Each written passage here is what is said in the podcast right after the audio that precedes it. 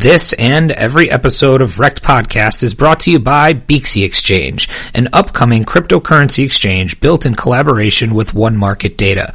Beaxy is bringing legacy finance speed, power, and sophistication to crypto for the first time.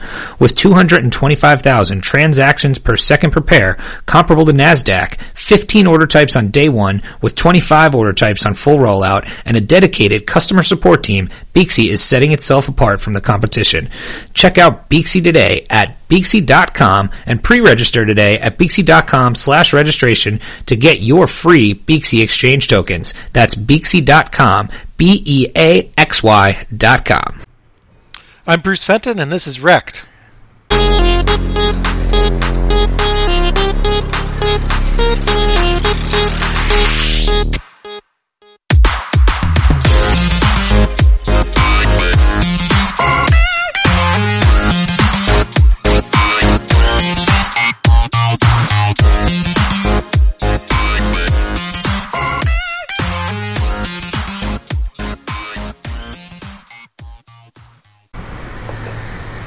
Hello and welcome to Wrecked Podcast. I am Bunchu alongside my esteemed colleagues and co-hosts, Crypto Chamber. Chamber, how are you, buddy?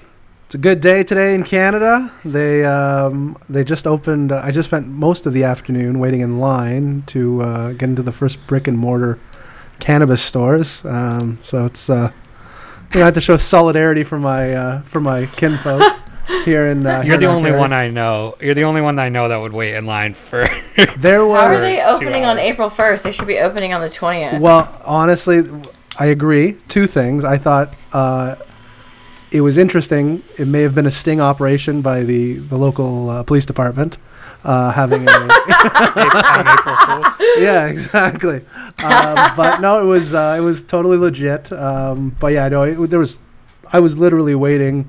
There's a hundred people waiting in line uh, all day at, at at at every given point. They were bringing people in about half a dozen at a time, That's and crazy. yeah, we waited about yeah hour hour and a half. Uh, but uh, Cynthia, how are you doing I- this afternoon? I'm good. Just normal. yeah, good. Uh, we have a, a very special guest with us this evening, Bruce Fenton. Bruce, how are you? I'm great. How are you? Wonderful. So we are super excited to have you. Um, for those who may not know Bruce, Bruce is the CEO and founder of Atlantic Financial, Chainstone Labs. Uh, he was part of the Satoshi Roundtable and is on the board of Medici Ventures. So we are very, uh, very glad to have you here to chat with us today. Um, so let's get right into it. Uh, Bruce, we always ask our guests how they kind of got into crypto, where they were before this crazy journey, and how they got to where they are today. Sure.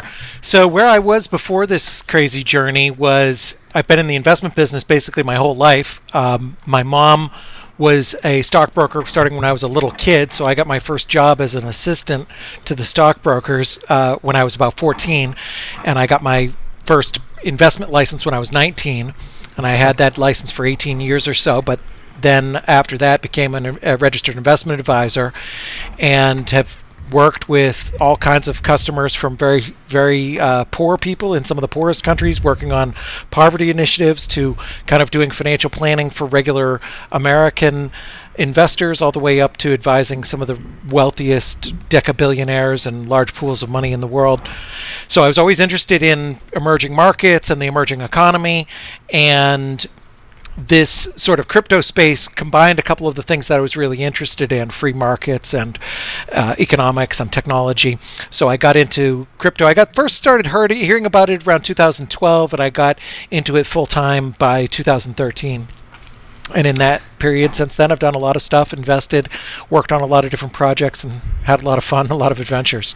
So, what was it that uh, drew you to crypto? originally it was probably speculation uh, but what orig- what got me really interested in it was the convergence of kind of this sort of decentralized idea that you don't need this is bitcoin originally uh, that you don't need government to run money for you. And the, and as somebody who has always been interested in free free market economics and small government limited government that was really interesting to me. And then after I got after I started with speculation, then I started learning more and I became more appreciative of a lot of these other things that make it cool, these kind of other things that uh, you know that work around the decentralization and the security and the way that it works. And then after that, there became a lot of other uses for this technology. I think. So I, have heard uh, some of the things you've talked about before in relation to specifically. Um, securities tokens, and I kind of want to get into that a little today. Um, can you just tell our audience, maybe who isn't familiar, what a security token would be and what is it? Sure.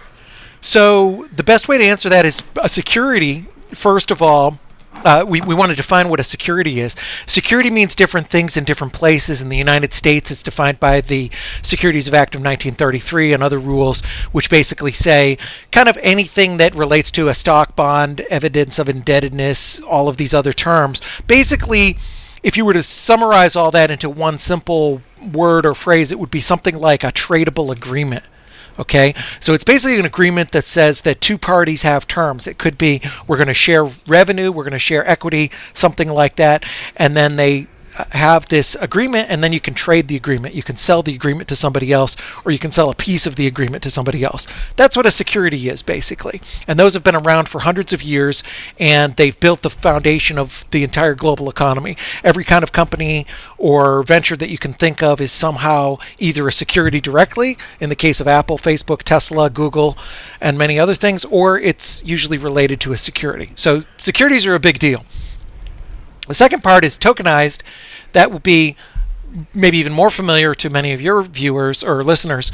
That uh, tokenized basically means you're taking the ledger and you're putting it on a distributed ledger like a blockchain, and then the shares become, or the shares or whatever security it is, become digital and they're digitally tradable. So you're basically trying to take these agreements and make them move as easily as something like a Bitcoin or an Ethereum could move. So, what is you know the main difference? Uh, I think I've heard you say that you know that these digital securities are different than you know what we would think of as a typical cryptocurrency. Correct? Yeah, for sure cryptocurrencies are valued uh, different ways. If it's truly a currency, a crypto, like a real cryptocurrency, like Bitcoin is probably the best example of a, you know, is definitely a cryptocurrency, then currencies are valued differently than securities. Currencies are based on the scarcity, the uh, durability, the fungibility, how much it's accepted, these kind of things are what define uh, the value of currencies. But securities are defined by the terms of that agreement. Uh, the terms of the agreement are what matter. So if you have an agreement from the board of directors of Apple that says this token or this piece of paper represents 10% of our company, well, that's worth billions of dollars. If you have an agreement that says, hey, give us this money and you don't get anything, which is kind of what the agreement you had with many ICOs, that may not, not be a good agreement. So it's really just the value of the agreement. Doesn't mean securities are good or bad, but they're just valued differently. Same with currencies. Most currencies are bad. Some are good. Some are bad. But you just you look at them differently. It's apples to oranges. So uh, you you mentioned you know ICOs. Uh, so how how would one kind of valuate, uh, you know, a security token versus something like an ICO, where you know we don't, like you said, there is no real agreement. You're just kind of purchasing essentially, uh, or you know, we've seen it with utility tokens and things like that. So, um, you know, it seems to me that you would be able to kind of value a security token a little more accurately, I guess, uh, based on you know there's obviously people have been valuing security, evaluating securities for years and years and years. Um, is that accurate? Yeah, for sure. The good news is with securities is that it's a field that's been around for you know really centuries, but it's been around in its modern form for decades. There's book books that are 50 years old that are still very accurate about how to analyze securities because agreements are agreements and in the modern world just as you know, the, you know, 50 years ago is kind of the modern world. You you value these things based on the terms of the agreement, which are pretty straightforward. First of all, is it a company? Do they have revenue? How much money are you going to make? What is this agreement worth in terms of dollars? And those things are pretty straightforward with how to analyze them. There's a lot of experts. Pretty much any chartered financial analyst or a whole bunch of other people would be able to analyze almost any token. Uh, just because it's a token doesn't really change the, the, the way that the security is valued. It may a little bit, but you can definitely put a valuation on these things by using standard security analysis tools. So, um, why you know why is why do you think blockchain is the right way to go for the future of these securities? What makes blockchain the the way to go there? Well, the interesting thing is it really comes down to the ledger, the way the ledgers work. And the way that securities ledgers work now are typically two ways. For small companies, startups, and that means you know even many that are tens of millions of dollars and hundreds of hundreds or even thousands of employees those companies typically keep track of the ledger of who owns what. They keep it themselves or maybe they work with a couple of their key venture capitalists or something. So they pretty much keep that ledger on a excel spreadsheet. And that's okay, but it doesn't enable them to trade it around the world very much. It doesn't enable the shares to move very easily. It's kind of clunky. The other type of ways that sh- shares and securities currently trade is through these huge public markets. And in those cases, the ledger is run by these big, giant centralized organizations like the DTC and Euroclear. And the reason these organizations exist is basically because all of these brokers all around the world don't trust each other to tell the other one what the ledger is. So Merrill Lynch is not going to tell Charles Schwab, hey, here's how many shares of Apple our customers own, and here's how it settled out at the end of the day. Uh, by the way, 20 or about 30, 40 years ago, they used to settle these shares at the end of the day with bicycles. They'd kind of drive around to the firms and and settle it. Uh, it's, it's probably more like it's more like 50 years ago that that became a real problem, and there was a lot of scaling and capacity issues in the late 60s that related to this. So anyway, they, because of that all of these brokers got together and trusted a third party, DTC in the United States' case, and Euroclear and other uh, agencies outside of the United States, because you had this issue. So what a blockchain does, it solves the, that ledger issue for both cases. It solves it for small companies, it solves it for larger companies that are trading on public markets. And the way it solves it is that neither of those companies need to worry about what's true. They don't need to manage who owns what. Just like I can own a Bitcoin and I don't need to know how many Bitcoin you own or whether you really own them or not to know what mine is worth. And you can very, very, very easily prove to me how much Bitcoin you own if you needed to, if we had a vote or something like that. And that's the way we're trying to go with tokenized securities. They won't quite trade as easily or you know hopefully they'll trade as easily as bitcoin but there's a lot of clunky things that sort of need to be attached to it uh, around identity and things like that. Some of them are from for compliance reasons and hopefully we can work on solutions that comply with the law that are also very sort of cypherpunk and free uh, but some of them are not legal solutions. The legal solutions are almost easier to solve. Uh, worst case, you could try and change the law, but there's a lot of ways to comply with the law and, and, and do it in a way that's less clunky. But the harder thing to to to sort of decentralize away are some of the control issues that issuers want to have around securities that relate to identity because it's not easy to move identity around with crypto and I wouldn't really want to in a perfect world we'd have stocks move just like bitcoin can move but that wouldn't be perfect for issuers because they need to know sort of who owns their shares and that kind of thing. So there's some there's some issues to solve with it, but the big benefit overall is that you're not relying on a trusted third party for the ledger. You're allowing the blockchain to be the ledger. And the reason that's cool is because when the blockchain is the ledger, you can move securities all over the world. There's a reason that right now, if you're American, it's very difficult to buy securities from Africa or Japan, anywhere in Asia, really anywhere in the world other than America. And the same goes for them. Uh, investors in China or Saudi Arabia have a very difficult time buying shares in American companies. And the markets close at the end of the day, and there's all kinds of slowness and things like that that relate back to these way that it was set up back in the 50s. So a blockchain can improve a lot of that and make it so that we have this much bigger market, hopefully of thousands or even tens of thousands of securities that we can trade all over the world and access and uh, unlock a lot of capital. Yeah. So then, in theory, they the one of the big benefits as an investor would be you would have access to way more potential investments than you would at the current way the industry is run. Correct. yeah, hopefully you'd have you'll have access to more more investments, and capital will just move around the world more. It'll be easier to take exposure to things. I, I, I would like to invest in Syria, but it's very difficult to invest in Syria. Uh, there, there's a lot of different areas and and if you if it's easier for people to invest around the world it just it unlocks capital the invention of the first stock unlocked a lot of capital. It was the Dutch East India Company. Before that, you used to have kind of you know one investor, one shipping expedition, and this somebody invented a stock, the first uh, publicly traded stock, and they made a, a new way to do it better. That's the way that I view this technology. You take the same sort of businesses, but if you unlock the way that they can get capital, then you can have a lot more investors, and you could have you may own uh, a hundred bucks worth of your favorite sandwich shop. I mean, everybody has a favorite restaurant in town.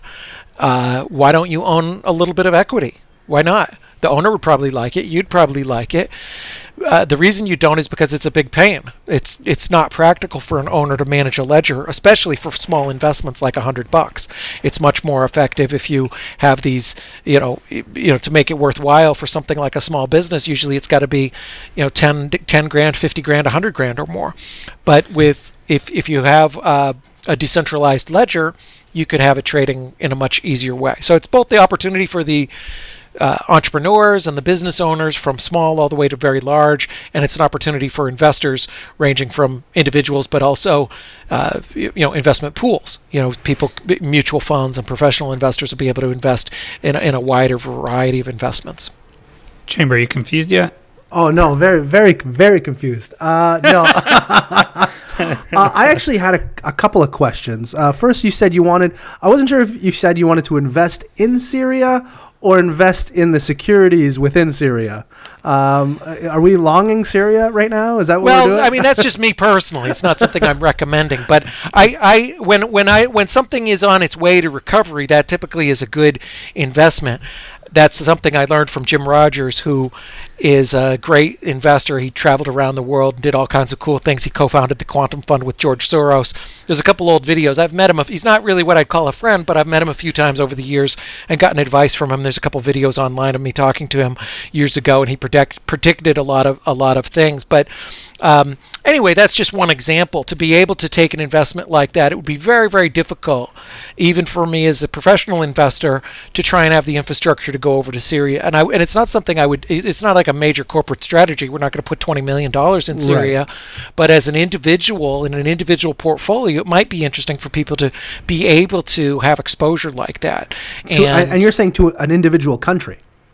Yeah, individual country. You can you can get more granular on your investments. You can go to individual countries, individual in- industries, and the reverse works too. So you could have your local pizza house that you invest in because it's your favorite place and you think it's great and you want to support the owner. So maybe you buy hundred dollars worth of stock, but maybe there's a Chinese billionaire who's building a portfolio of United States pizza houses because he wants to compete with.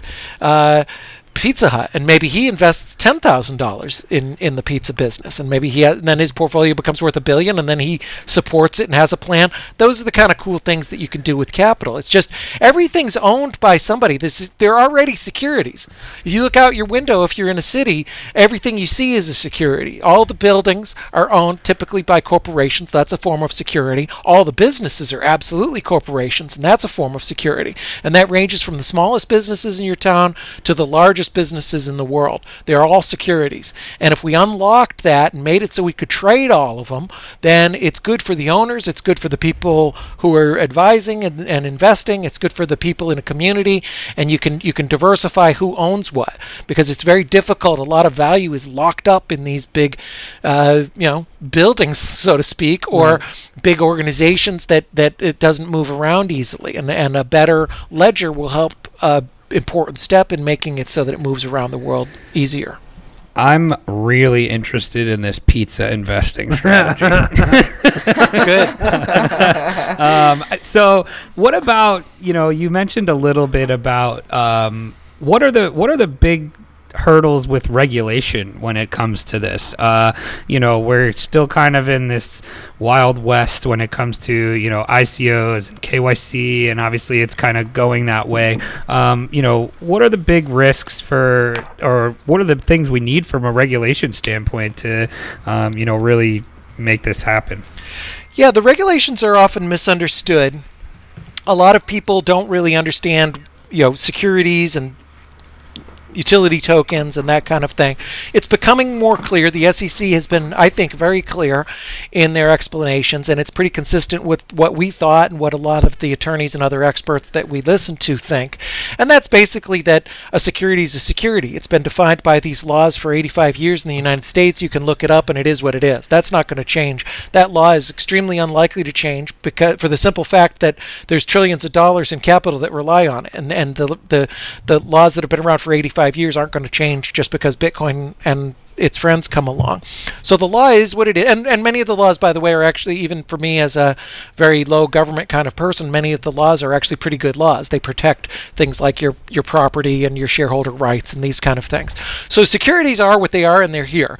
And those laws are existing in the United States and the SEC is going to continue to enforce those laws.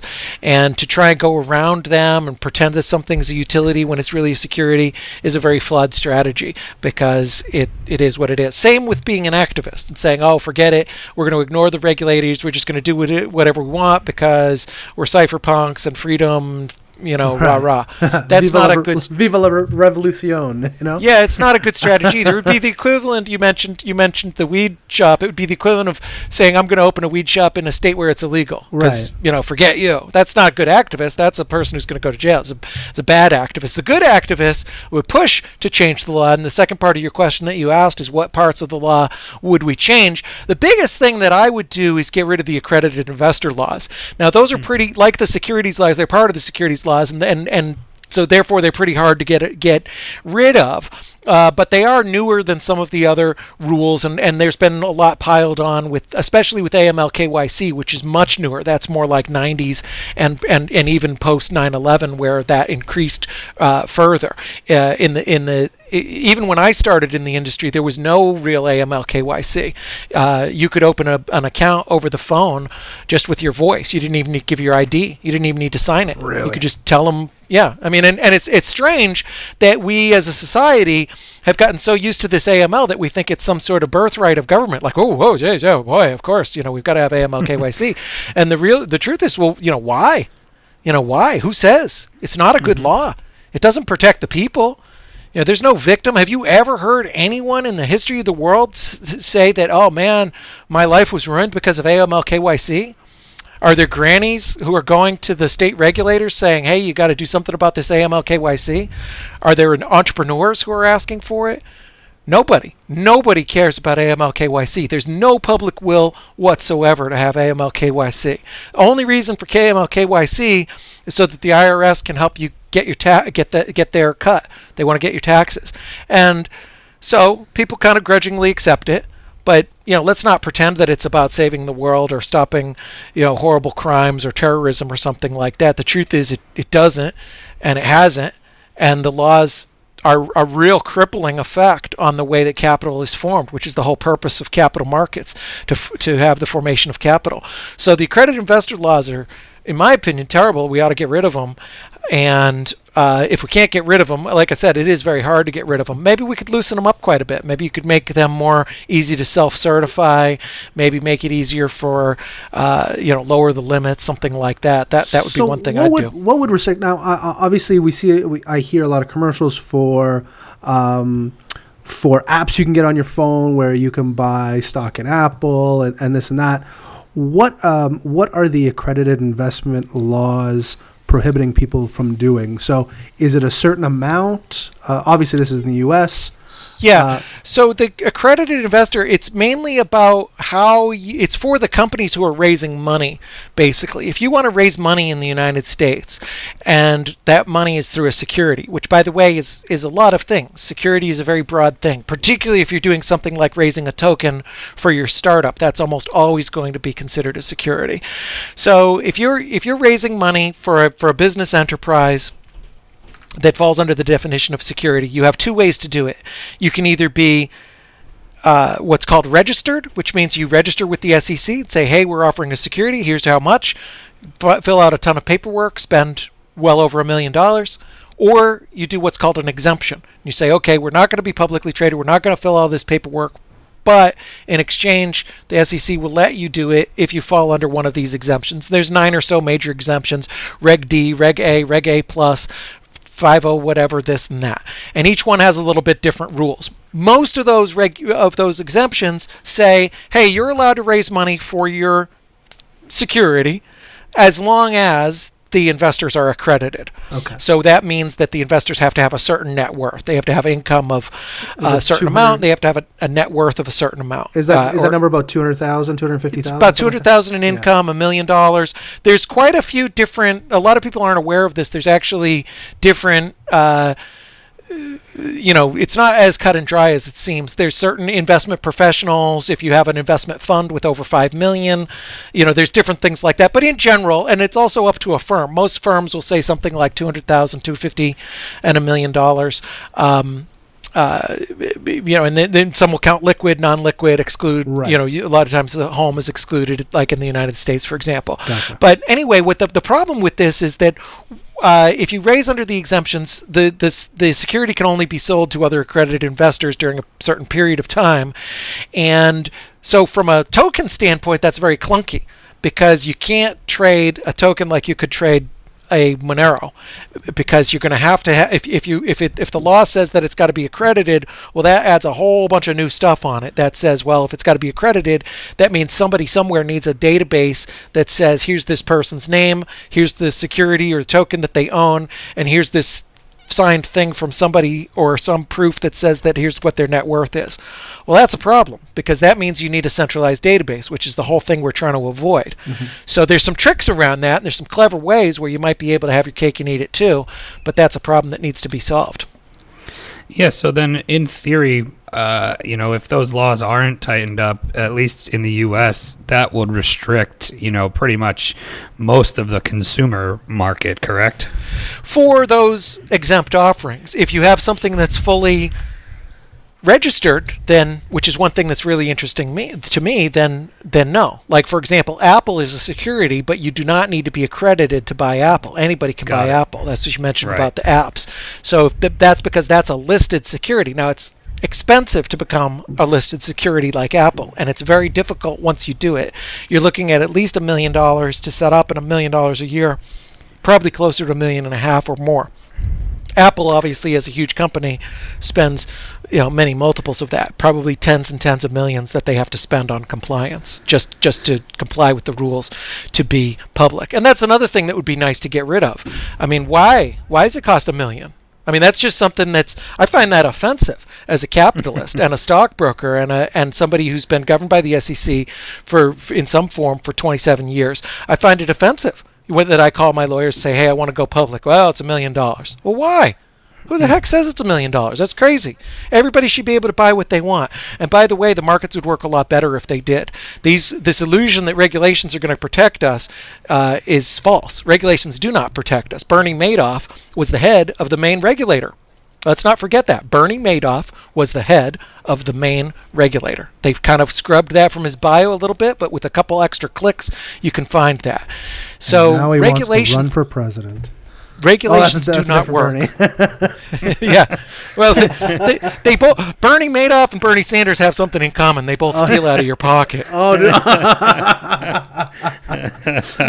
That's funny. so, uh, uh, backtracking to the actual technology a little bit. Um, w- when these securities are going to be built now on their tokens, are what's your opinion on how they're going to be built? Will they, you know, kind of how we see now, each each security might choose a different blockchain to build on and things like that? Yeah, I think blockchains will end up being kind of like jurisdictions, just like securities now. Some of them set up in Delaware, some are now choosing Wyoming, some choose the Cayman Islands. I think it'll be the same. Some securities are going to choose Ethereum, some are going to choose Bitcoin, some are going to choose something else. And there's a lot of platforms out there that are working on this. Tokens is a big thing. Security tokens a very big thing.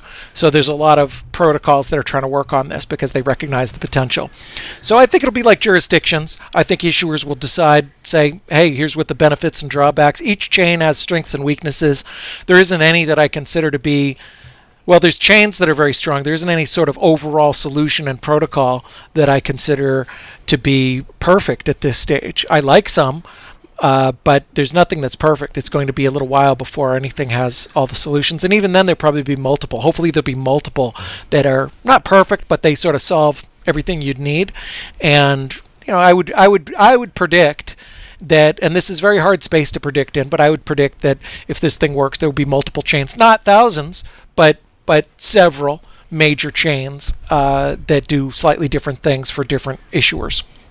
And then, you know, if they are kind of treated and SAWs uh, as jurisdictions, that would kind of play into how they're valuated, correct? I mean, that would kind of be another metric to value them on. Yeah, and that's one thing that you'll have to that securities analysis of the future will have to look at. How is the strength of the chain? Just like they just like they have to look at how the strength of the jurisdiction is now.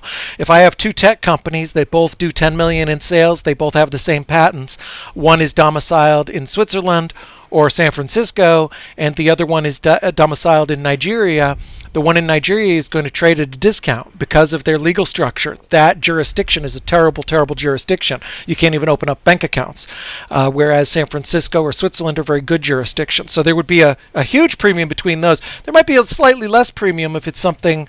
Um, you, know, like the United States and Canada, but there's a little bit more from the United States and Mexico, for example. So I think we would see that, and you may, and it depends on the issuers and how the things are valued. Somebody who is doing something um, that really needs a lot of scalability, they may take trade-offs and issue it on EOS and say, okay, EOS has uh, some trade-offs, but they're very scalable.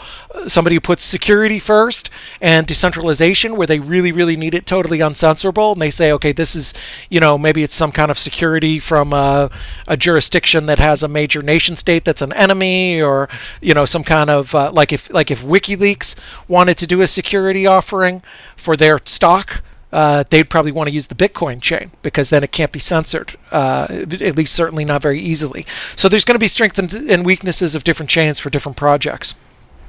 So, what exactly are you doing with Chainstone Labs? How does that play into everything? Well, I do a lot of interesting things with it. Uh, the most well known is the events that we do, some of these Satoshi roundtables and things. We're kind of quiet about what we do, but we have been working very, very seriously in the securities token space longer than I think anyone, and investing and planning and doing a lot very, very strategically with a very long term plan. And uh, I think it's coming together quite well. And there will be you know more and more of that revealed as time goes on but the some of the public things are you know things like the events and my work on the boards of Medici and tZERO part of the Overstock family, and then some of the things that Ch- Chainstone are doing with, uh, you know, very much regulated securities advisory work. We're working on an app and a lot of things that re- relate to kind of uh, investment advisory services. The other thing that we're going to be doing is helping because I, I was a FINRA member my FINRA license is not active right now, but I was a FINRA member for 18 years. So another thing we're going to be doing is helping startups who are doing things with tokenized securities who've suddenly found themselves in need of regulatory help and licenses. We can help people get licensed. We can consult startups, help them get their license, help them get in compliance with the rules, and do the things that they need to do to get uh, a, a, a FINRA license. We know how to do that, so we could direct somebody in the right way. So those are some of the things that we're going to be working on on in the future, and uh, you know none of these things are live. Or, you know, most of them aren't really live or sort of consumer uh, re- focused right now. A lot of it is sort of behind the scenes investing and that kind of thing that we've been focused on. Uh, talk a little bit about the Satoshi Roundtable. It seems like a pretty awesome event. Uh, Chamber, you're not allowed. You're not invited. No, I haven't. Got, I've been. I've waiting for my invitation, but I have not seen it. No. Yeah, the roundtable is great. The original idea was to have something a little less chaotic, sort of an introverts conference, something focused more on high signal to noise ratio, keeping it kind of a little bit more quiet. And it's gotten, you know, sometimes for better or worse, sort of this reputation of being very exclusive, and that's because a lot of great folks have come, but it's not designed to be exclusionary. It's just limited in space. The whole purpose is to have it be small, and given the number of people that come who are a big draw, if we just opened up uh, tickets, we'd have 2,000 people. It'd be like consensus, and then I'd have to do a new conference. Say, okay, let me make a small one again. And and if anything, we like it even smaller. The ro- the popularity of the roundtable has made it grow quite a bit. So it's it's almost getting a little hard to manage, and we try and keep it small. And the big thing all the attendees say is, "Hey, I want it a little smaller next year." And um, so what we what we've done is created some mini roundtables. We just had one about a week ago, and it's uh, topics specific. So this one was focused on securities tokens and digital securities, which is my thing.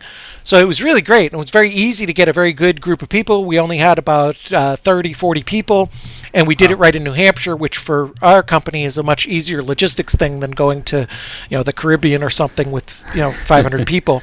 So it was very nice, very high end, very. Uh, you know good food you know just just sort i try and design it to be something that i would like to attend and the team and my wife and everybody else who works on it we've gotten pretty good at it now this is our ninth event uh, we've done Wow. five round five big round tables one mini round table and then uh, three other little events well let's see, more than that maybe we did we did two uh, we did the Dubai Bitcoin conference, and then we did two New Hampshire conferences called the Free State uh, Digital Assets Conference. So, so yeah, nine events total, I think, and we've learned a little bit about it. And we, we, you know, we just try and do something that we would like because I'm about work first. I'm not in the in the conference business. You know, we don't we don't do these to make money. Uh, We don't even have sponsors. I mean, eventually we should. I don't. I don't. Um, promote too much the fact that we don't have sponsors because I don't want it to sound like a nonprofit. I I would have sponsors. I just don't have time to you know go chase them, and I don't have uh, a salesperson on our team who who is going to bother with that. The main value and what's much more valuable to us than sponsorships is just getting together with people and learning. I've gotten to do some very very good investments and had a lot of luck in this space because of knowledge, and it's not because of me being smart. It's because of me hanging around with people who are smart. So I try and hang around with as many smart people as I can, as much as I can. And if I can host an event, then it's even better because I get to pick the s- smart people that are there, invite people, encourage people to come. We all learn from each other, and that format's worked pretty well. People tend to like it and they want to come back. I think this little one that we just did last week was one of our most successful events. I bet you, I bet you, we don't have our surveys back yet, but I bet you our uh, satisfaction on that is even higher than the big round table. I loved it, and I think the I think the attendees loved it because it's just sort of you know small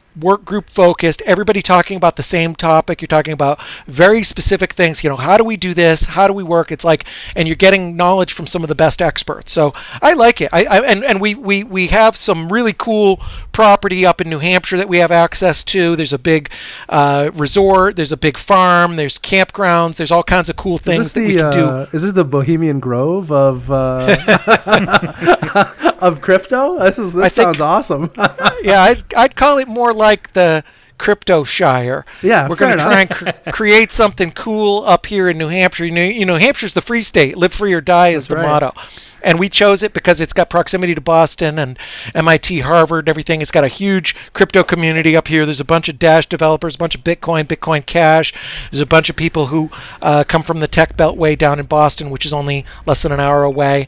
And it's a it's a great it's a great spot. You got the ocean. It's cool. We're in kind of cool, you know, sort of town that a lot of young people like and so it's a great com- crypto community and we've got access to these really cool this cool farm and cool resort that we can bring people up to and just you know learn and uh, yeah The bags it's are great. packed.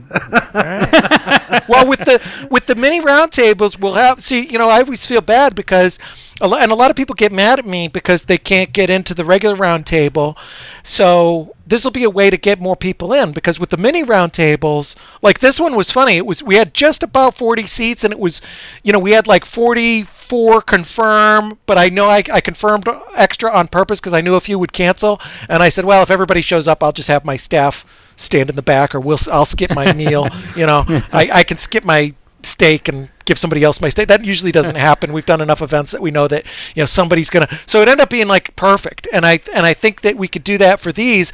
We're gonna do a Bitcoin focused one, hopefully in the summer, and then the next one will be more like free market, and then you know I, I'm gonna try and spread the word. Maybe this will be partly done right now by talking on your show, but I want to spread the word to people in different communities whether it's Ethereum, Ethereum Classic, EOS, ADA, Bitcoin, offshoots of Bitcoin, RSK, Liquid, whatever. I want to spread the word that most of these folks I know, and hopefully they'll come to our events. But I also want to spread the word, like, hey, if you if you want to do something, I'll help you do an event. Maybe we, you know, once we get the this, what we our goal is to do a few this year, do three mini roundtables, and if it works, and I, but judging by the first one, it will.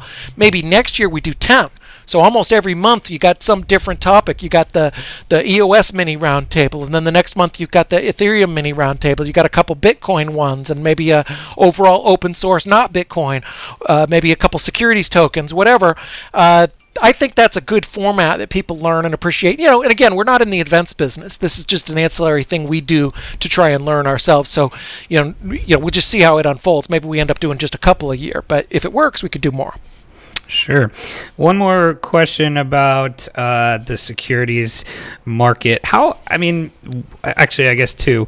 When do you see this kind of all coming to fruition in a big way? I mean, it sounds like it's starting to now, but obviously there's still tons that needs to happen um, before it, it really gets going. When do you think it's it we see something like this take It's- really big hold? It's quite exciting because it's my thought coming out of the securities mini roundtable was simultaneously, wow, this is bigger and faster moving than I ever thought, and even faster than I know. And that's a pretty bold statement because I've been talking about this for years, since before almost anyone, and I've been very, very, very bullish on it. But I'm really seeing it now.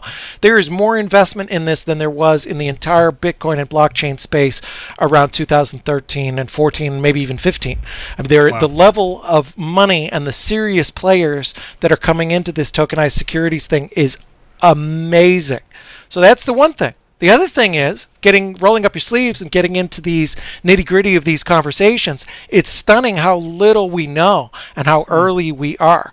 I you know self-assess myself as a pretty good expert on this topic and i feel like i've barely scratched the surface of what i know and i think that the people in the room there i think if you were to say you know top 20 experts on the topic in the world i mean we might have had 15 or 18 of them there. And the other Wow. people might have been sort of top 50 top 100 as well. There's just and that's partly because it's a new field. There's not that many people doing it. But we did have you know major developers major ceos people who know as much or more about it than i do. And that's unusual for me. There's just, just you know i have this unusual life where i've been doing securities a long time and doing bitcoin a long time just by nature of the time i should have some pretty good knowledge about it especially having focused on it. But there's a lot of people like that now and there's a lot of people with a lot of depth and that's really interesting. So that makes me, that part of it makes me say like wow yes we've come far. Yes it's huge. But my goodness there's whole problems we haven't even thought of yet but the good news is there's enough machines behind it. There, there's four or five people that have this this thing that I alluded to when I was talking about AML, kind of making it more decentralized and kind of having your cake and eat it too, making it more cypherpunk so money money or securities can move around more easily, but you can still comply with the law. And there's you know four or five groups working about the same sort of solution for that which is kind of a wallet based solution where your wallet knows who you are but the security doesn't. So the security or coin can move hmm. all over freely like a monero can but only when it gets to your wallet does it know who you are. Now that's the last mile of that is a very difficult thing to do. Right. and the best and brightest minds in the world are working on it in five different ways, five different projects. But it will get solved, and I think a lot of these things will solve, be solved. And I really predict that, you know, 10 years from now, that's where you want to look at. 10 years from now, I think that the whole world will be completely different. It'll be like this will do for securities what smartphones have done for computing. You know, we, we Wow. have com- computers in our pocket. I mean, it's so Yeah. crazy now. It sounds it's it's it sounds so plain that it sounds silly to say I have a computer in my pocket. Everybody's like, uh, "Yeah, we know." like, of course. Uh, I remember the last time you know Apple had that line for years when you'd go into the Apple store and and you look at the iPad and they'd say, "Yeah, it's like a mini computer. And somebody said that to me like five years ago, and I kind of looked up like, really? like, you don't think I know that? But now, five years, even as little as five years later, nobody in nobody would say, even to a child, you wouldn't pull out an, a, a, a, the new iPhone and say, wow, this is like a computer. Everybody knows it's like a computer. But 10 years ago, it didn't even exist. So that's the way that I think this is going to be. I think in 10 years, people were, aren't even going to remember the old world of securities. It's just going to be really cool. You're going to look on your phone, and you may have thousands of securities, and you're going to have exposure to all different kinds of things. And the world's just going to work different. A lot of things people won't notice unless they're in the investment business, if they're a stockbroker a fund manager, a hedge fund manager, portfolio pension manager, something like that. But the end users will notice some of it and the world will change a lot, the back end will change a lot, and there'll be a lot more capital unlocked, and hopefully that'll create a whole new growth for the global economy like nothing else we've seen before. Very cool. Very cool. Chamber, you you in? I, am in. I, it's funny you say that about uh, you know the kids and the iPads and uh, and you know we take it for granted. Uh, this Sunday, uh, my family, I got two daughters. Uh, one's five years old, and both my wife and I forgot. Like we got in the car, we started driving, and my wife's like, "Oh shit, I forgot my phone."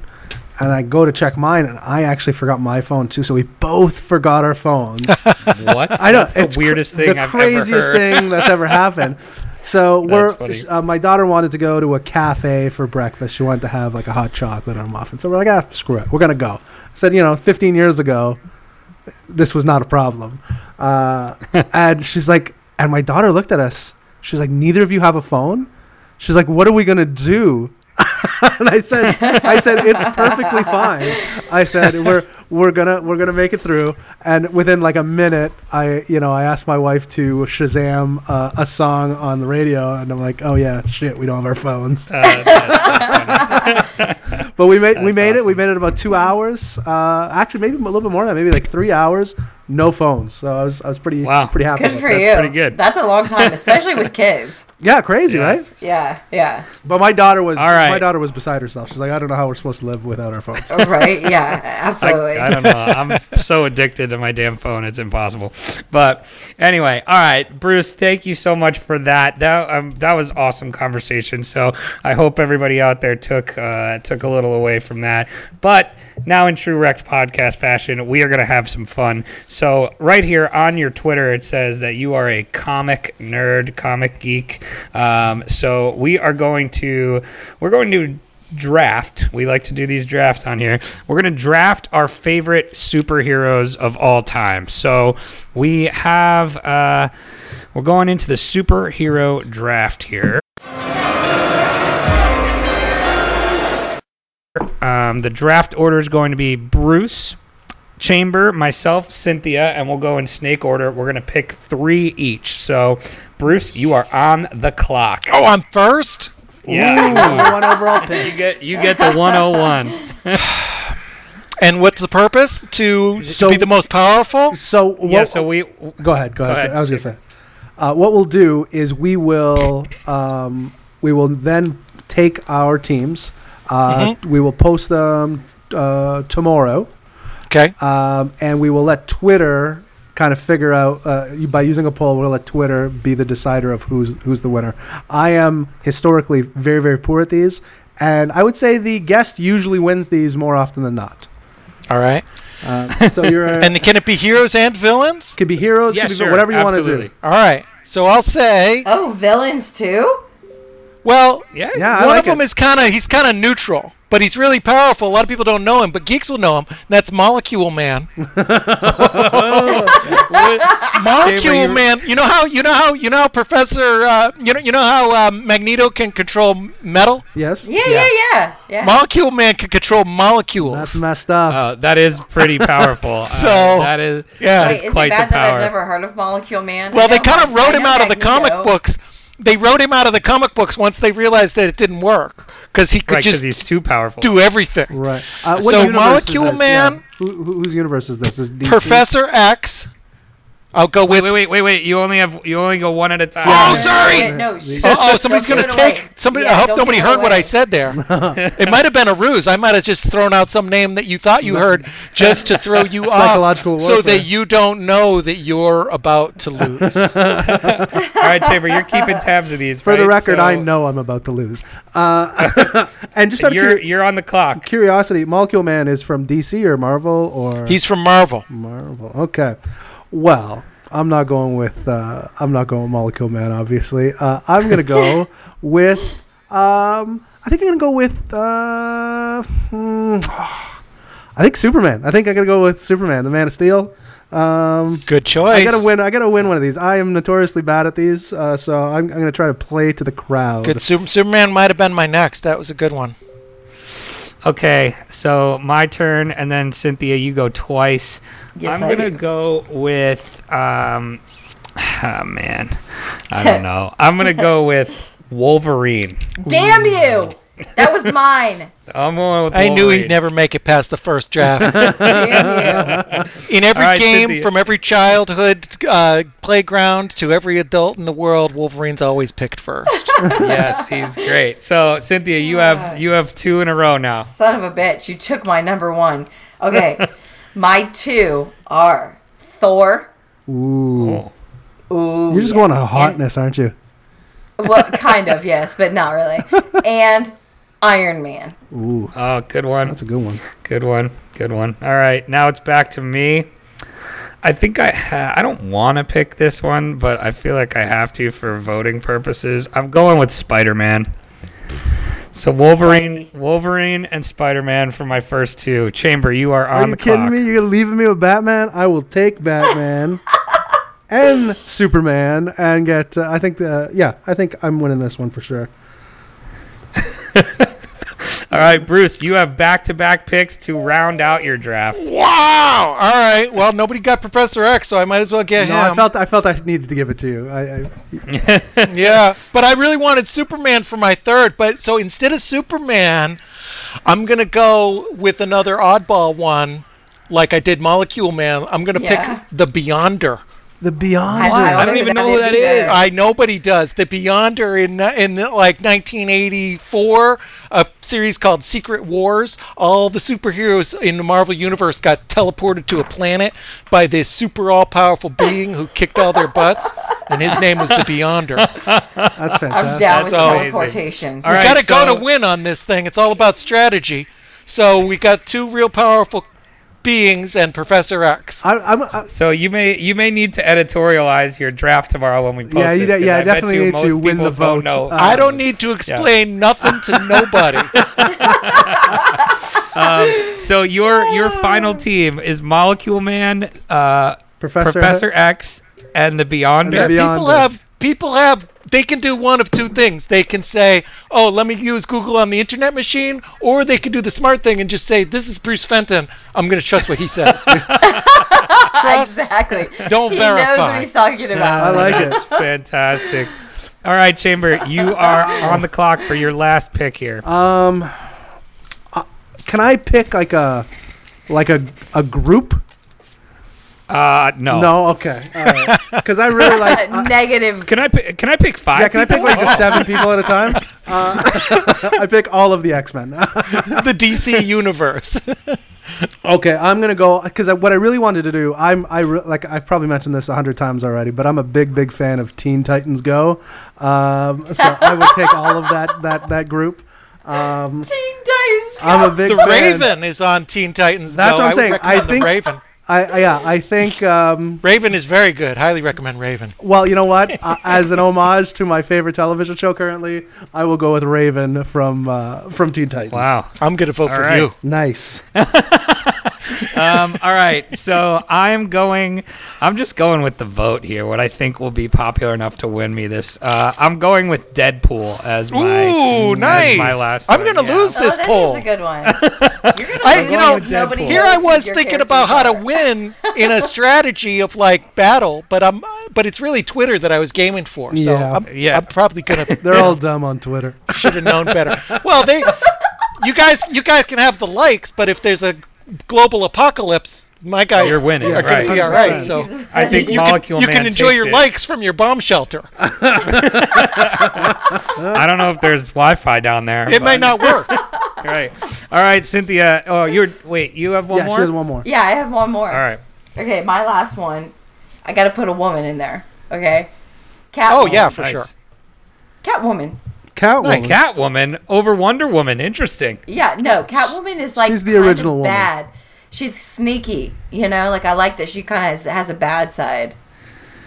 If I would have picked a woman, I would have gone with like Jessica Jones. I think because I watched that show on Netflix like not too long ago. and She's kind of badass. Um, so, all right, what are the final results here, Okay. Chamber? You got them. So we got Bruce coming in with Molecule Man, Professor X, and the Beyonder. The ones that I got, nobody. I'm Solid. looking up both Molecule Man and the Beyonder after The this. comic, the comic book geeks though are gonna vote for him. For yeah, sure. they're gonna come in droves. Uh, I have uh, Superman, Batman, and Raven. Uh, bunch, you My team is so good. you got a good team, bunch. Uh, you got Wolverine, Spider Man, and Deadpool. Yeah, that's that's a win. And not to be uh, not to be outdone, Cynthia's coming in with Thor, Iron Man, and Catwoman.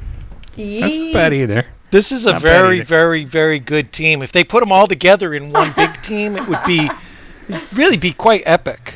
Yeah. Bruce, what do you have? Be- what do you have behind you? Is that Batman? Yes, this is Batman here, and then and then that's my art thing. That's Captain America's shield. This is Oh, a that's um. cool. I've got a, I don't know what this is. Some kind of toy. Oh, Fallout. That's what that is. Yeah, the oh, Batman's pretty awesome. cool though. Very cool. That's yeah, that This is should've very been- cool. This should have been one that we like live streamed.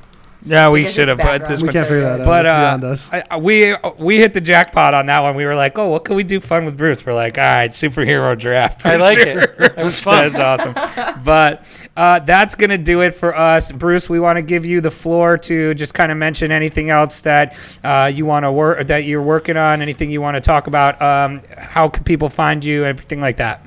Well, uh, save the world. The environment is important, and you can find me on Twitter. Awesome. What's your? Is it just at Twitter, Bruce, Bruce Fenton? Fenton. Yes. Yep, at Bruce Fenton. Perfect. Um, that's going to do it for us. Bruce, we really appreciate it. That was a lot of fun. Great conversation. Um, and that's it for us. So For until sure. next time, All right. don't get wrecked. And that is financial advice.